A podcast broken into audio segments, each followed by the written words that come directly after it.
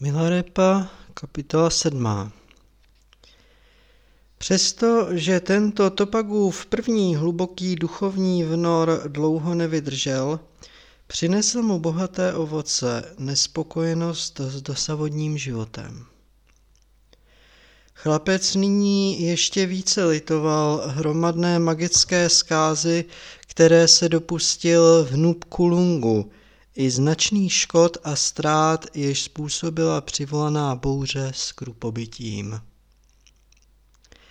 Přemýšlel o tom den co den a již se neomlouval kvůli své matce. Viděl jen, že sám nemá nejmenší možnost cokoliv z toho napravit. V jeho svědomí proto ležely kruté výčitky jako těžký kámen. Z pouti do západního pohoří se vrátili oba chlapci dvacátý den po oné velké bouři. Tepaga se trochu zdržel při svém návratu do obce Tingrů. Cestou kolem dalšího tábora nomádů na něho vyrazil velký polodivoký pes a dřív než tomu mohli pastevci zabránit, prokousl mu lítko. S mnohými pokornými omluvami ošetřili dokpové mladému trapovi hlubokou ránu, ale zdržení bylo přece jen značné. A tak když se konečně Tepaga dobelhal k hlavnímu čertenu v Tingru, nikdo tam nebyl. Obešel čerten třikrát zleva doprava, aby vzdal náležitou poctu svatým relikvím uloženým v čertenu. Třikrát se jim hluboce poklonil, třikrát slabě zamumal posvátné many a potom nesměle zaklepal na vrata jednoho domu, kde, jak se zdálo, ještě nespali, aby si vyprosil nocleh a trochu campy. Z domu jehož zdi se prudce zužovaly směrem nahoru, bylo slyšet zpěv a hudbu na celin, úzkou bambusovou flétnu i na struné nástroje, výřivou kenču i veselý a dovádivý čanem. Kale žude žák, uvítal ho vřele mladý hospodář. Jaké štěstí, jaká radost, již druhý svatý poutník v den mojí svatby. Jaká to šťastná přece zvěst. Ovšem, že mu poskytne Necang pohostinství ve svém skromném domě. Buďte nám srdečně vítán, Láma Kušo. Doufám, že vám trapům není zakázáno připít si trochu kořálky. Naskytne se k tomu takováto mimořádná příležitost? Tepaga vstoupil do útulné místnosti plné veselých lidí. A tam, na velikém vyhřátém kamgu, peci seděl Ngang Zong Tempa a tiše se modlil, odříkávaje na svém růženci posvátnou mandru za Tepagovu záchranu. Odešli brzy ráno za Torangu, když ještě všechno spalo. Vyjadlung Kyorpo je kouzelník už očekával. Věděl o Tepagově novém úspěchu a provedl již velké díku vzdání ochranným božstvům. Bylo mi to sděleno ve snu, pravil na Tepagovu otázku, jak se dověděl oné strašné bouři, která do kraje Jarlung vůbec nezasáhla. Viděl jsem Dévu, milostivého boha, který měl dvojí tvář a zářil jako měsíc a slunce dohromady a držel tě v náručí. Bylo mi hned jasné, že tvému úsilí bylo bohatě poženáno.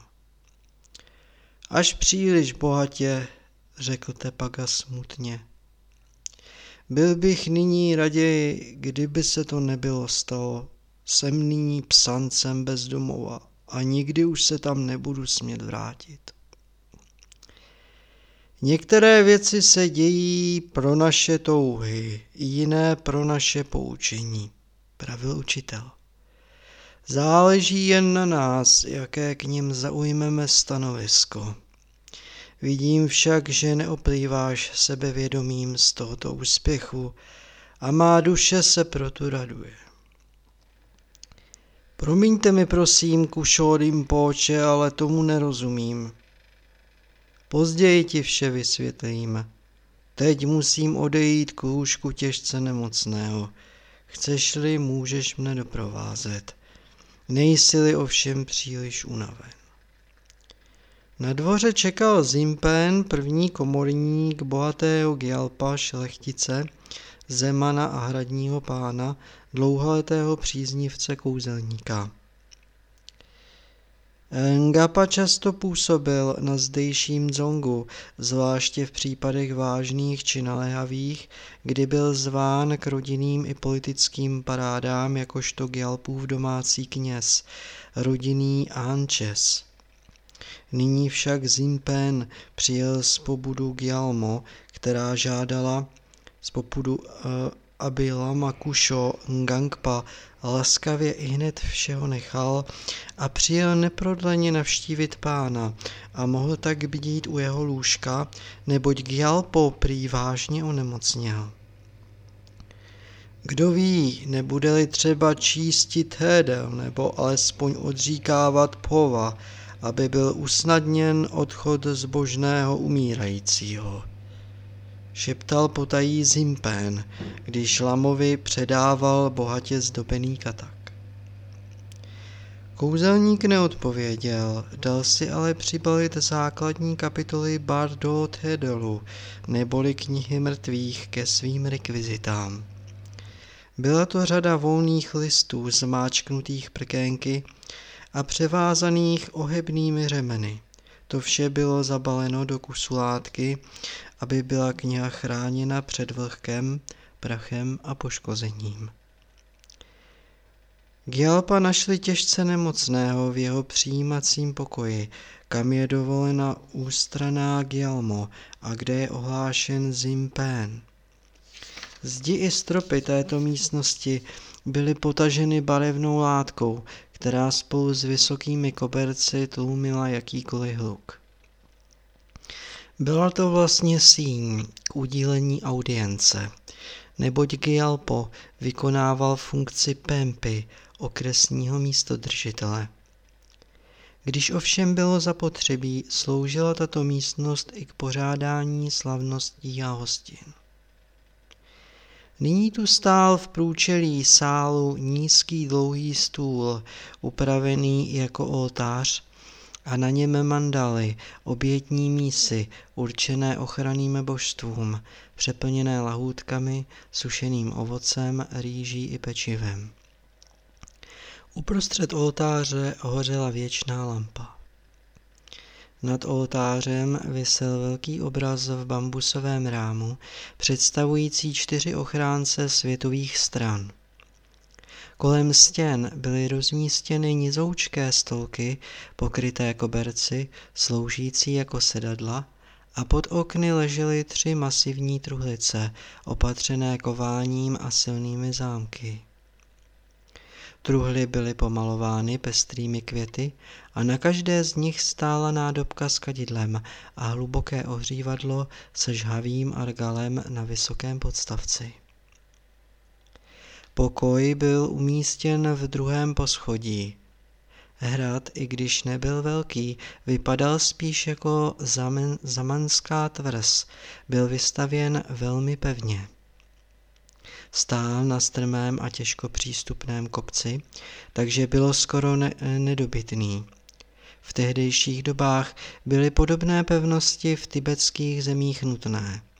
Nezřídka se stávalo, že do úrodných a bohatších krajin, zejména v dobách sucha a hladu, nikdy však v době setí nebo během žní, vpadávaly loupeživé kmeny nomádů, aby požádali občany z kamenných vsí i samotné jejich gelpy o slušné výpalné.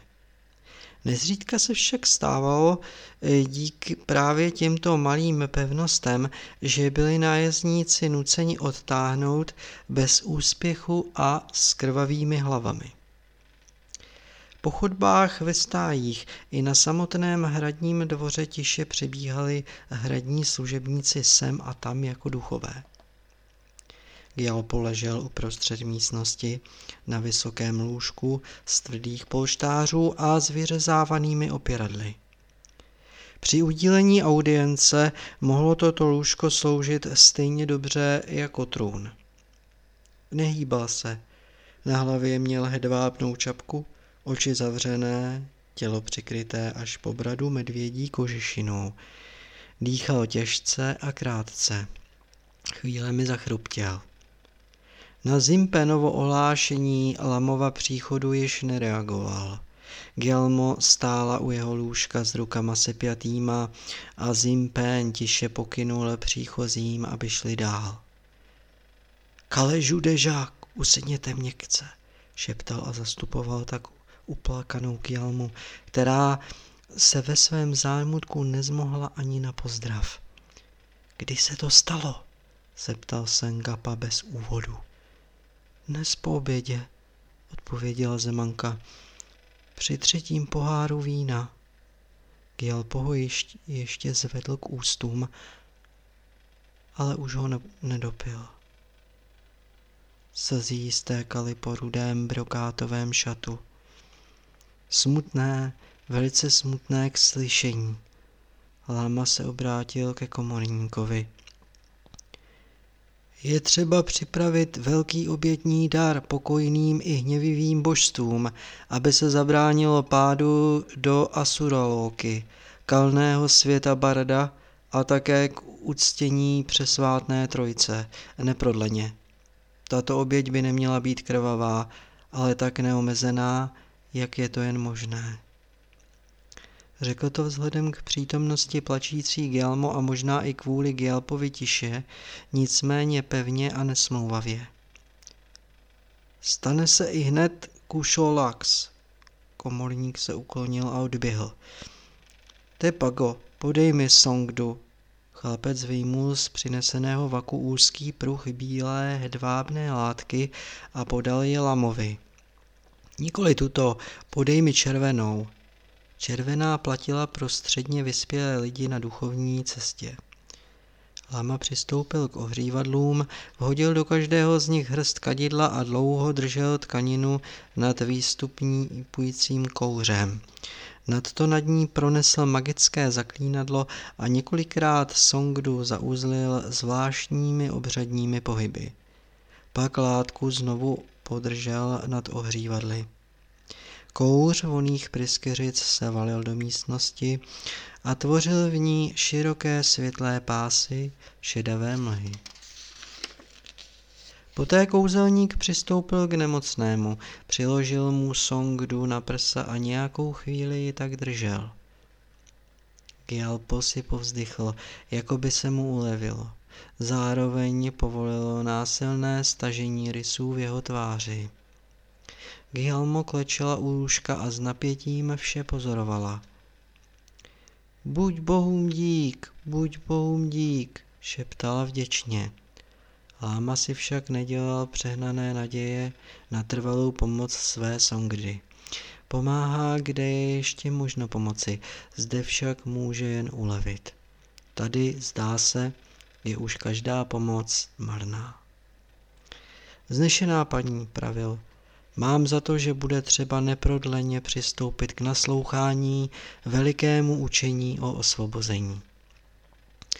Gelmo zoufale zavzlikala a zakryla si oči rukama.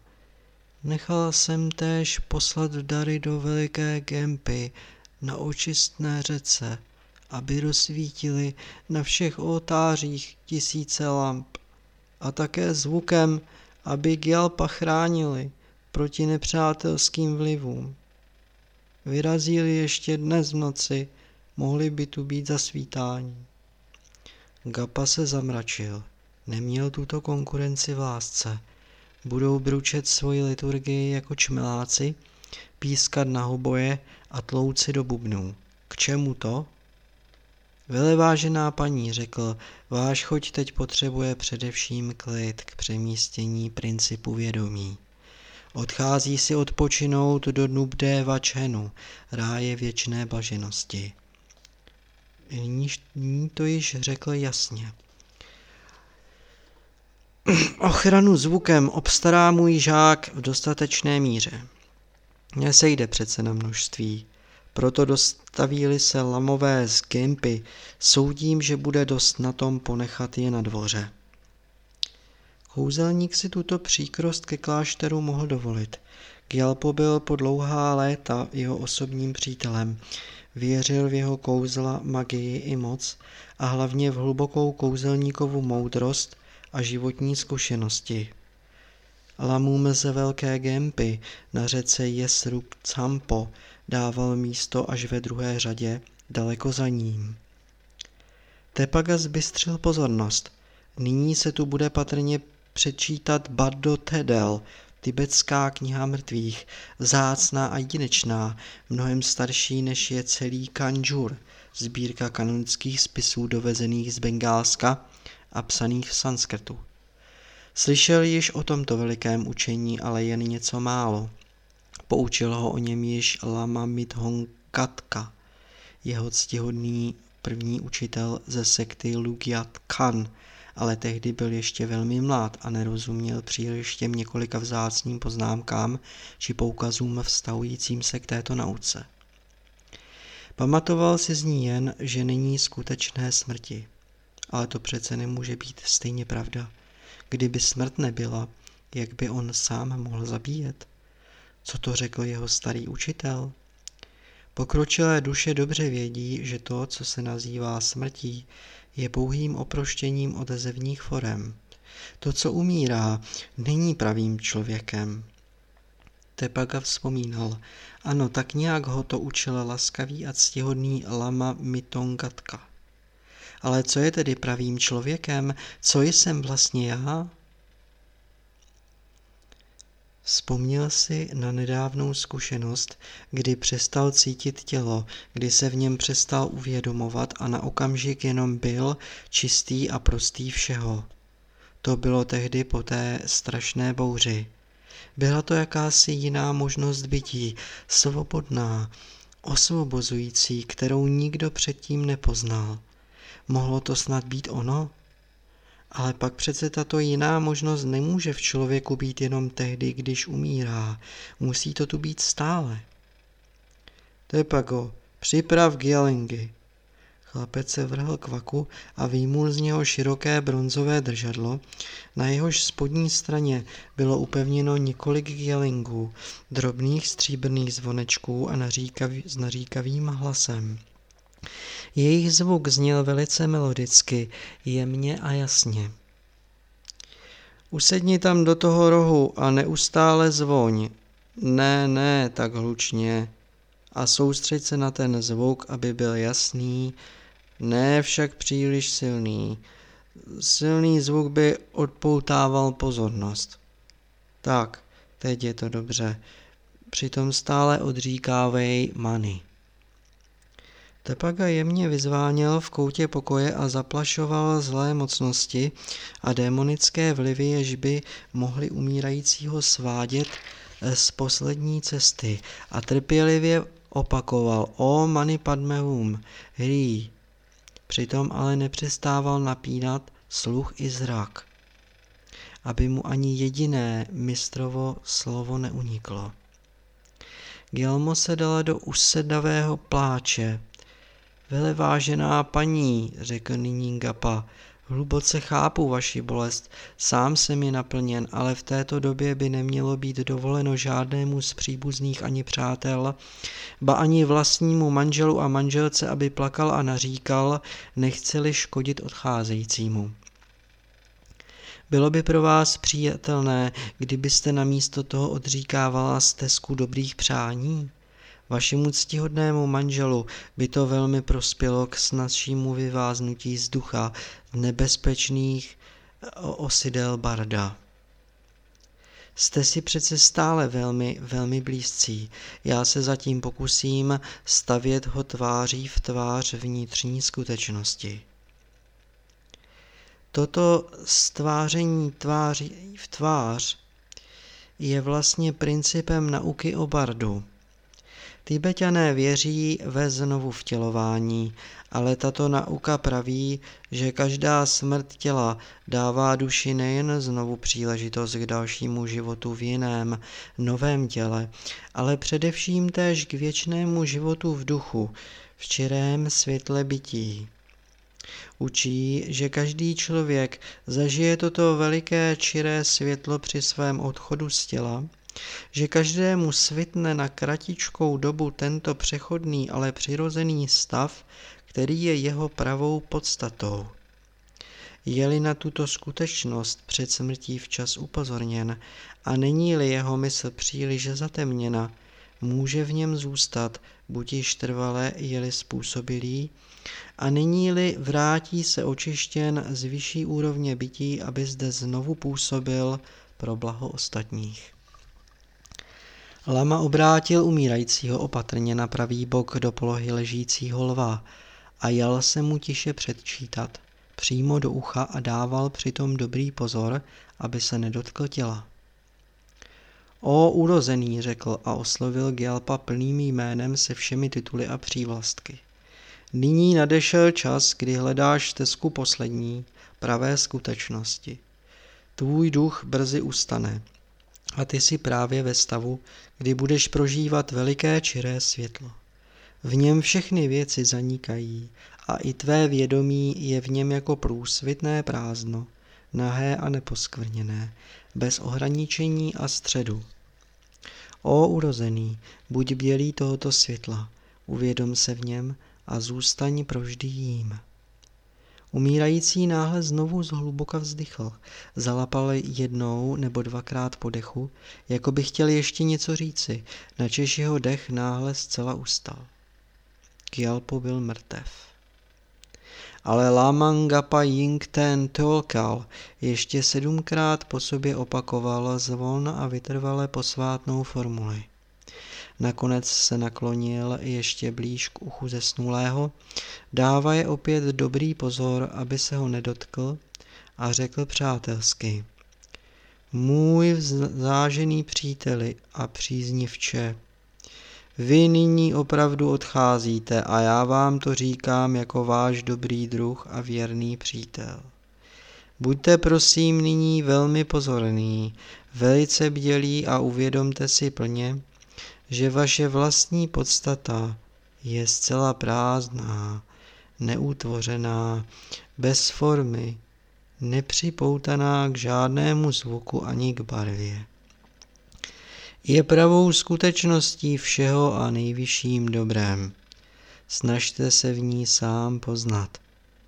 A jen kdybyste opravdu nemohl v touze vrátit se znovu na tento svět, Rozhodněte se alespoň takto.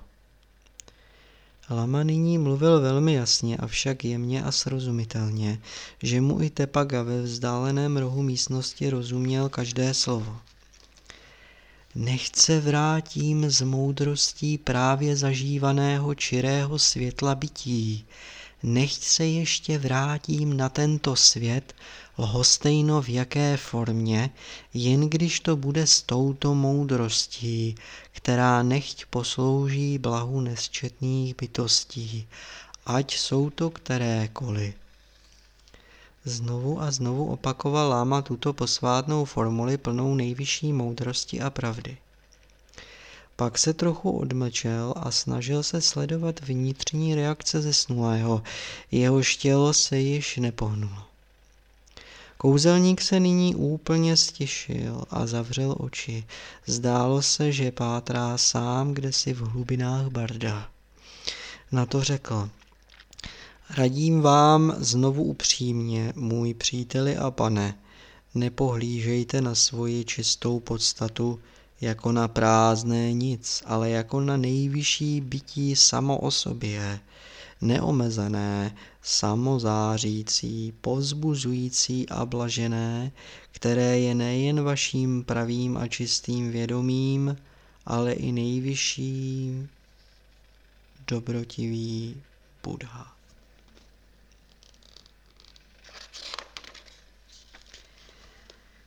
Nikdy se nezrodilo a proto také neumírá. Vy sám jste vpravdě neproměněným světlem, budhou a mitábou. Tibetané věřili a věří, že člověk, i když jeho tělo již nedýchá a proto nežije, může ještě delší dobu přijímat zprávy a poselství zvenčí tak dlouho, dokud nezačne vytékat nažloutlá tekutina z různých otvorů těla zemřelého. Avšak toto poslední stádium smrti nebo štíka nastalo až třetího dne ráno. Po celou tu dobu pokračoval lama Ngapa ve stavění tváří v tvář čirému světlu A po celou tuto dobu chlapec ani kouzelník nic nejedli, jen se občas trochu napili čaje s máslem. Lama byl již velmi unaven, ale ani na okamžik neustal ve čtení té dolu a v poučování zesnulého o správné posmrtné cestě. Bylo to poučení prvního a druhého stupně Číkhe Barda, k zachycení vědomí v čirém světle bytí, spatřovaném i hned po smrti. Láma se s nekonečnou horlivostí, s nepomíjejícím úsilím snažil, aby se umírající ani na okamžik neodchýlil, nýbrž aby se při svém osudném přechodu do nového stavu bytí soustředil jen na svoji vlastní podstatu, jen na sebe sama. O ty, jenž si ušlechtilého zrození, volal úpěnlivě láma svým příjemným hlubokým hlasem. Neodchyluj se, neodchyluj se, soustřeď své myšlení usilovně, jen na svůj božský původ. Nakonec však byl i lama již tak unaven, že se sotva držel na nohou, ani tehdy však neustal. Také Tepaga vyzváněl a vyzváněl, až ho všechny klouby na obou rukou bolely. V trpělivém odříkání many nepovolil ani od on a mimovolně tak prohluboval svoji vlastní mysl do tajného významu svaté mantry. Stahovalo to tak silně do nitra, že se i sám lama podivoval. Teprve po třech dnech a nocích si oba oddychli. Nyní bylo v pokoji úplné ticho. Zvenčí se ozývalo hlasité troubení, pískání, chřeštění na chřestíka ekeu, bubnování na tamburínu a zborový zpěv sáhodlouhých litaní, zpívaných při džame sitáru. Tolamové z očistné řeky zaháněly neblahé vlivy Dharmaráji a jeho pomocníků rušících to božstev, jež však nejsou ve skutečnosti ničím jiným než výplody obrazetvornosti ze vnitřních impulzů a personifikacemi navyklých představ podvědomí umírajícího. Ti dobří lidé o tom však neměli ani tušení. Nyní byla ochranná práce kouzelníkova prakticky skončena, vlastní pohřební obřad však teprve začínal ale to již provedou s velkou ochotou mniši od očistné řeky. Jung ten Teokal si zavolal jejich opata a formálně mu předal další ochranu nebo štíka. Mniši rychle svlékli mrtvolu ze šatů a znova ji oblékli, avšak obráceně předkem šatů dozadu. Pak bylo tělo svázáno do lotosové pozice budhů, padmásany a mrtvý byl se vším všudy ponořen do kotle s vařícím jačím máslem. Bude vařen tak dlouho, až se z jeho těla stane mardong, mumie. Té se pak pozlatí obličej a mumie se uloží v rodinném čertenu. Vždyť zesnulý byl boháč a kromě toho veliký muž, neboť dbal již zaživa o spásu své duše hlavně příspěvky a dary ve prospěch kláštera. Tepagu by bylo zajímalo, zda mrtvý ví, že už je mrtev, či zda to dosud zcela neví. Nemůže to určit, řekl Lama.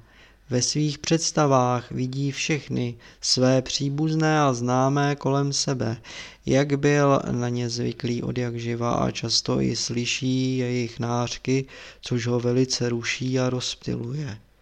Tomu právě, jak si viděl, bylo třeba zabránit, aby se neobjevily přeludy spjaté s jeho karmou. A nedostavili se v tomto případě později? ptal se Hoch. Nevím to, Pago, přiznám se nezakrytě, že si tím nejsem zcela jist. Je velmi těžké, ba skoro nemožné držet někoho v čirém světle bytí, nejsme-li v něm sami upevněni. A skoro stejně těžké je sledovat, zda u mrtvého již nastoupily nebo nenastoupily hrůzeplné zjevy a zážitky způsobované bohy smrti. Je dovoleno se zeptat Kušo Rinpoche, co je to vlastně čiré světlo bytí? Kouzelník se zamyslel. Hmm. Čiré světlo bytí je podstata bytí, řekl.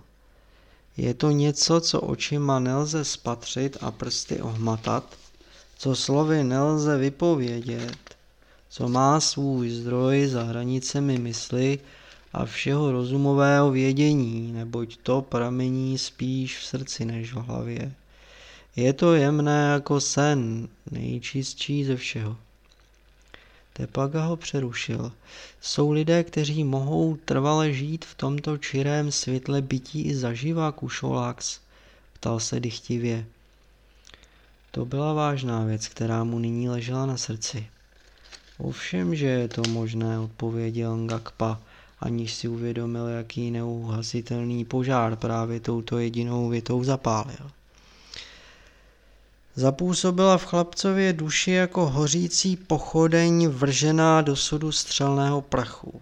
Ochutnat blaho svobody a víc už ho pak nemít způsobuje stálou touhu po něm.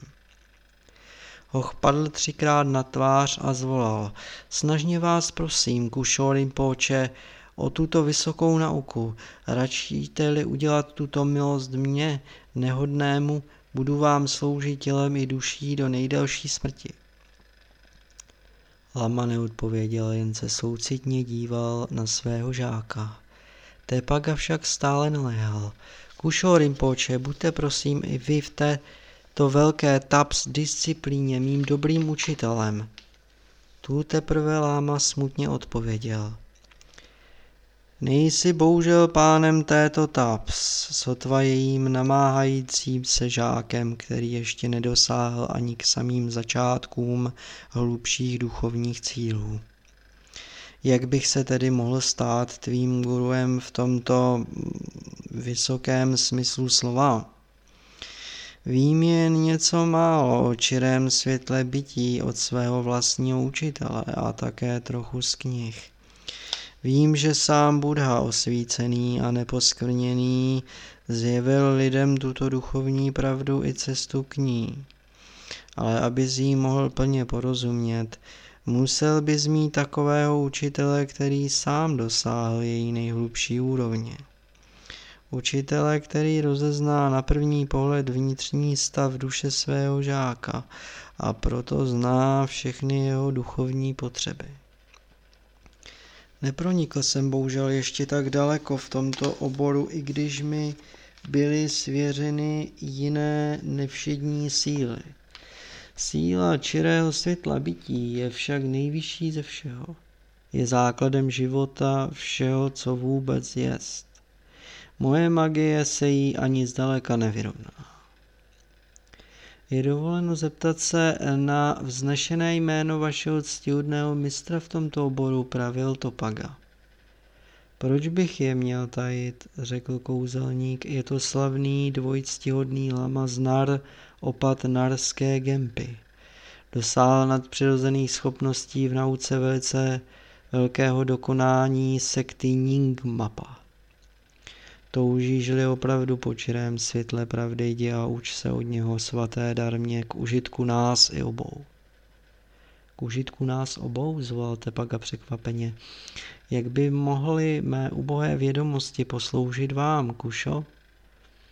Jsme nyní trvalé spojení jako učitel a žák, co prospěje jednomu z nás, přinese užitek i tomu druhému, byť by byl na míle vzdálen. Ale pak by se naše úlohy vlastně obrátily, podivil se Tepaga. Máš docela pravdu, milo Josai Tepago, a já bych si to přál. Prosím za prominutí, Kušorim poče, řekl jsem to jen žertem. Ve skutečnosti tomu moc nerozumím, jsem asi málo chápavý. Řeknu ti to tedy podrobněji, uvolil Sengapa. Kdo sám na sobě poznal bídu lidských slabostí, teprve ten hledá pravý ideál.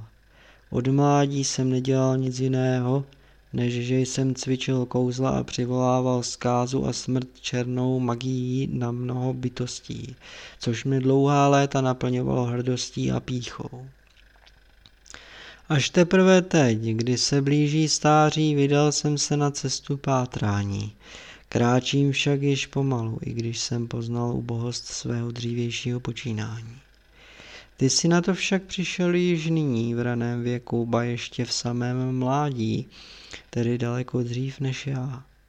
Jsi proto duchovně pokročilejší a můžeš tedy být i ty, jenž si jen žákem v tomto tajemném oboru, nejtajemnějším ze všech svému vlastnímu učiteli kouzel duchovním učitelem. Nemohu uvěřit, že by to bylo možné, Kušo. Proč ne, když jde o zkušenosti z minulých životů? Povšiml jsem si toho již dávno, zejména však po tvém návratu ze západního pohoří.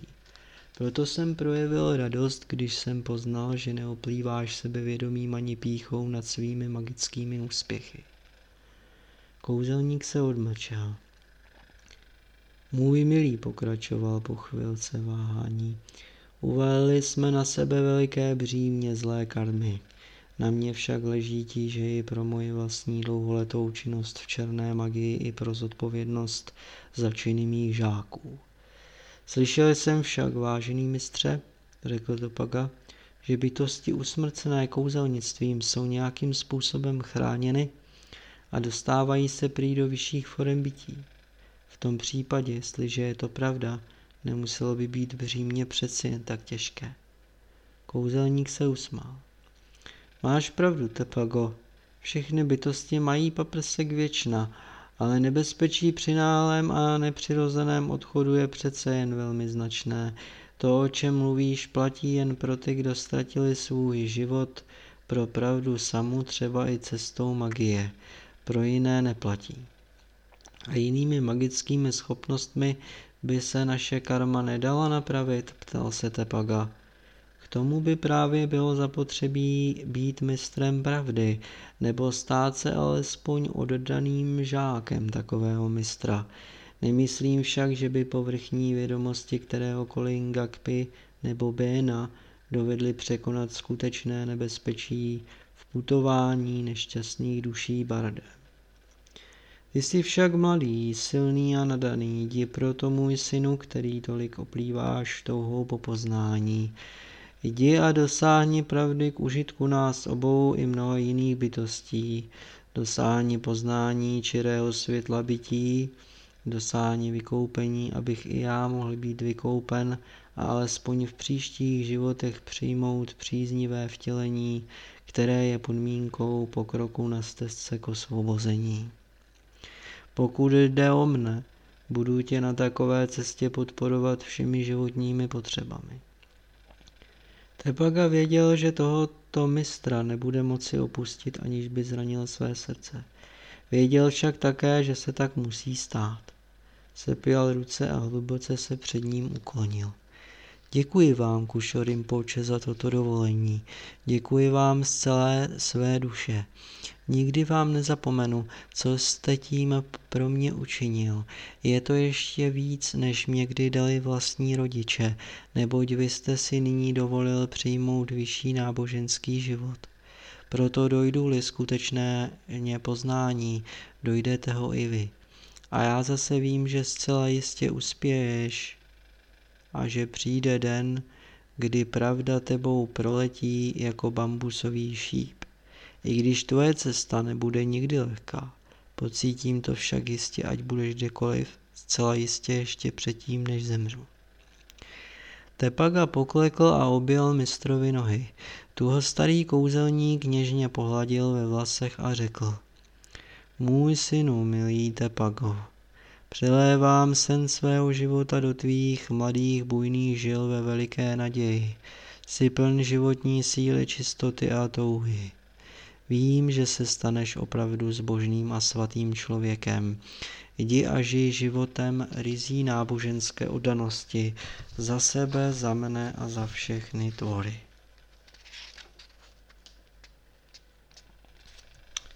Píseň jistoty Skláním se k nohám duchovního otce, vítěze nad čtyřmi vojsky zeleného draka. Neznám svého jména, v mateřském lůně rostla již má víra. Jako dítě vstoupil jsem do bran nábožnosti a jako jinoch jsem sledoval magii a čáry. Brázdil jsem širé moře mysli a netřásl se před jeho vlnami. Jako muž prošel jsem pouštěmi tužeb a svodů, plných palčivé žízně. I kdyby zloba duchů byla jakkoliv velká, já se nezachvěji, nebojím se jejich kouzel. Lvu na ledovcích tlapy neomrznou, jinak by užitek tří dokonalých nauk věru malý byl. Kde by létající orel nemůže se zřítit, jinak by užitek jeho vývinu věru malý byl. O, milá se nebojí zlých duchů, neboť kdyby se jich bál, pak by jeho užitek z pochopení podstaty věcí věru malý byl. A proto vy, duchové kobolti, vyslanci démonické říše, kteří jste se ke mně přišli, přijměte můj dík za svou návštěvu. Nepospíchejte, jen tu klidně pobuďte a provádějte si svá kouzla.